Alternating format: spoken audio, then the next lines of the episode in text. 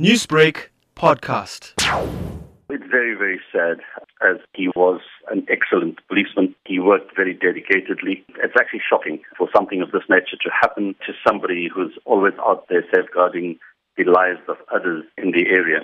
As the CPF, you work very closely with police, and you mentioned certain characteristics of this officer. What else can you tell us about his personality and his character? Well, his personality was perfect. His association with his fellow colleagues and all of that was excellent. He had a fantastic way of actually corresponding uh, or, or, relating to people, but more especially, he was a truly dedicated worker.